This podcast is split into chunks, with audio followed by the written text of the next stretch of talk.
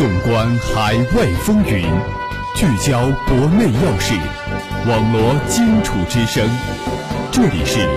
武昌理工学院广播台新闻动态。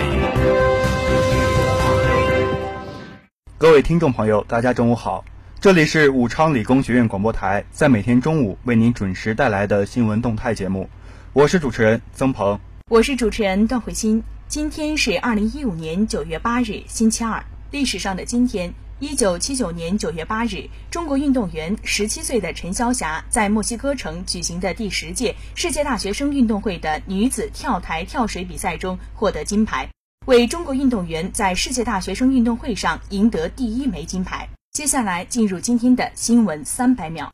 新闻三百秒，快速听世界。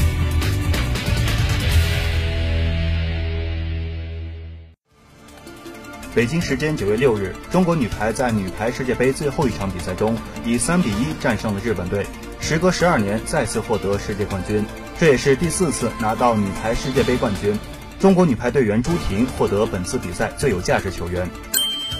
央广网埃及九月七日消息，当地时间九月六日，中国海军和埃及海军在地中海举行了首次联合演练。九月五日，在俄罗斯首都莫斯科参加莫斯科城市开幕式的中国人民解放军军乐团与女子仪仗队方阵行进在特维尔大街上。新华网北京九月六日电，近日，中央纪委转发中共河南省委关于新乡市委原书记李庆贵落实党风廉政建设主体责任和新乡市委落实责任监督不到位问题的通报，并指出要强化责任追究，层层传导压力，使问责成为常态，推动全面从严治党落到实处。应国家主席习近平邀请，毛里塔尼亚伊斯兰共和国总统穆罕默德·乌尔德阿卜多拉·阿齐兹将于九月九日至十六日对中国进行国事访问，并出席在银川举行的二零一五年中阿国家博览会开幕式。人民网北京九月六日电，国务院新闻办公室六日表示，《民族区域自治制度在西藏的成功实践》白皮书全面介绍了实行民族区域自治制度给西藏带来的翻天覆地的变化。爱德华·斯诺登日前在接受一次颁奖时指责俄罗斯，称后者压制人权、打击网络自由的做法是根本性错误。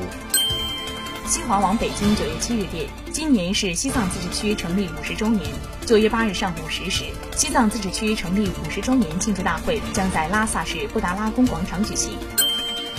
九月六日，环保部通报了今年上半年各省、自治区、直辖市主要污染物排放量数据公报。全国化学需氧量、氨氮、二氧化硫、氮氧化物等主要污染物排放总量均有较大幅度下降。据北京市东城区人民法院消息，该院定于二零一五年九月十日上午九时三十分，依法公开开庭审理被告人郭美美、赵小来开设赌场一案。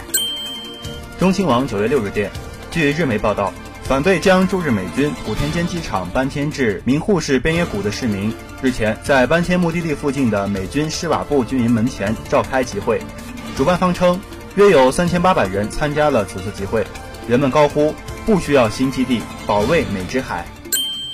据外媒报道，英国媒体六日刊登的民意调查结果显示，英国人认为现任女王伊丽莎白二世是最伟大的君主，堪称王中之王。韩国外交部官员六日说，随着中韩关系快速发展，韩国已在研究逐步对中国游客实行免签政策。九月四日，因飞机延误，多名中国游客在泰国廊曼机场候机时集体唱歌维权。游客称，在候机时遭到穿制服的人扯衣领，发生冲突。中新网九月六日电，据韩媒报道，韩国济州岛海洋警备安全署六日称，当地时间当天下午六时二十五分许。海警在济州岛秋子岛南侧的一无人岛以南约一点一公里处发现海豚号钓鱼船倾覆。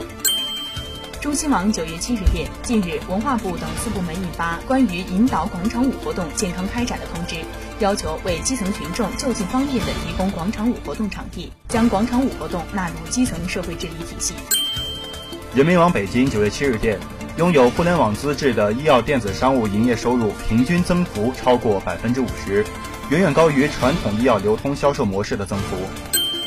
据朝鲜新报九月七日报道，朝鲜外务省七日针对美国在韩国驻军七十周年发表声明，要求驻韩美军撤出朝鲜半岛。为期两天的二十国集团财长和央行行长会议五日在安哥拉闭幕。会议期间，二十国集团财长和央行行长们商讨全球经济形势，并共谋增长之策。与会官员和专家们也对中国经济表达了充分信心。二零一五年夏季达沃斯论坛将于本月九号至十一号在中国大连举行，届时中国经济增长新常态、世界经济发展和中国股市波动等人们关心的话题，有望成为论坛讨论的重点。热点聚焦，聚焦热点。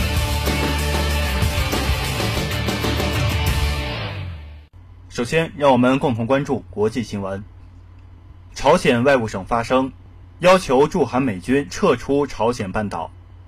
据朝鲜新报九月七日报道，朝鲜外务省七日针对美国在韩国驻军七十周年发表声明，要求驻韩美军撤出朝鲜半岛。朝鲜外务省发言人在声明中称，通过此次韩朝高官接触会议的判断，向世界表明了我们民族之间在面临一触即发的危机面前。有能力共同克服危机，维护和平。同时，驻韩美军是维护朝鲜半岛稳定力量，这一惯用借口也不攻自破。外务省发言人强调，美国为了维持朝鲜半岛的紧张局势，不断的制造军事挑衅活动，将兵力驻扎在韩国，并掌握着韩国军队的统帅权，这使朝韩关系也不得不受到美国的影响。韩美军演不仅恶化了朝美关系，更激化了韩朝之间的对立和不信任。外务省发言人特别指出，如果美国不撤出驻韩部队，而是继续进行挑衅性的军事活动，进而导致朝鲜半岛日后再次发生原因不详的事件，甚至引发武装冲突的话，朝鲜将严正地向美国追究相关责任。希望美国履行四十年前联合国大会的相关决议，将外国军队撤出朝鲜半岛。接下来，让我们共同关注国内新闻。国新办发表《民族区域自治制度在西藏的成功实践白皮书》。国务院新闻办公室六日表示，《民族区域自治制度在西藏的成功实践白皮书》全面介绍了实行民族区域自治制度给西藏带来的翻天覆地的变化。白皮书指出，民族区域自治制度符合中国统一的多民族国家基本国情和西藏地方的实际。西藏走上民族区域自治道路，是人民翻身解放、实现当家作主的正确选择，符合西藏各族人民的根本利益。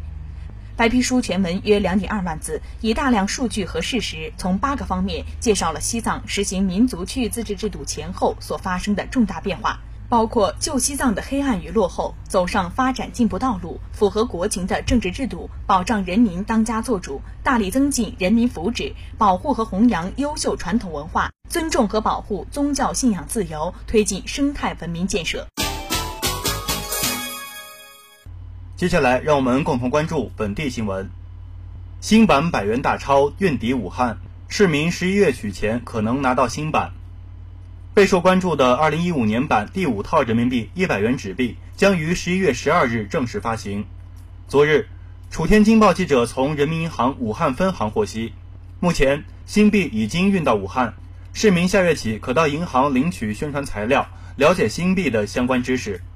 十月起，公众可在银行业金融机构网点领取新钞宣传手册，了解相关防伪知识。十一月份。市民在银行取钱，有可能拿到新版钞票，也有可能拿到旧版。我国将度过一段新旧百元大钞并行使用的阶段。此外，发行新版百元钞有利于人民币国际化进程。按照国际案例，一般五到八年会进行一次货币改版升级。美元、欧元等主流币种已在二零一三年进行了改版。境外不法分子仿制这些币种的难度增加。在此情况下，人民币也有更新换代的必要。据了解，商业银行将面对市面上的验钞机进行大范围检查，人民银行也将组织力量进行抽查。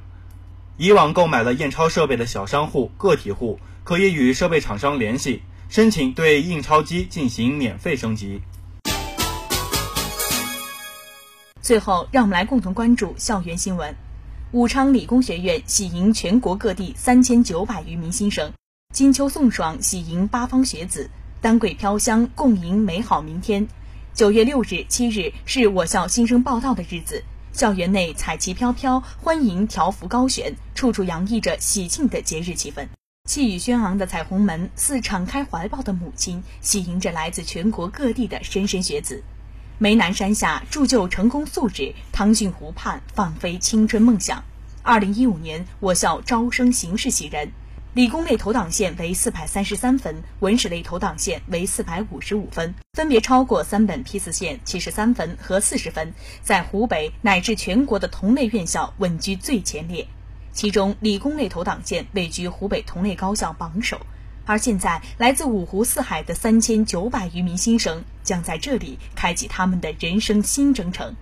据了解，学校高度重视迎新工作，召开了迎新专题会议，进行了提前部署安排。该校党委副书记王海涛表示，迎新要视新生和新生家人如亲人，学校将安排高年级优秀学生一对一为新生入学提供全程服务。为了让新生更方便地来校报到，学校安排校车到各大火车站及汽车站迎接新生及家人。学校安排了一千余名大学生志愿者参与迎新，帮助新生搬运行李、带领办理入学手续等，尽心为新生提供全面服务。二零一五年新生于九月七日晚由各班级素质导师召开班会，九月八日开始军训，九月二十三日进行军训闭营式。军训后安排新生入学教育，内容包括感恩教育、爱校教育、专业教育、励志教育、文明诚信教育、学风考风教育、法纪安全教育以及心理健康教育等专题。教学安排在九月二十三日至九月三十日进行。节目的最后，让我们来共同关注今明两天的天气情况。今天周二，最高温度三十一摄氏度，最低温度二十摄氏度，晴。明天周三，最高温度三十一摄氏度，最低温度二十摄氏度，多云。以上就是本期新闻动态的全部内容。主持人曾鹏、段慧欣，感谢你的收听，我们下期节目再见。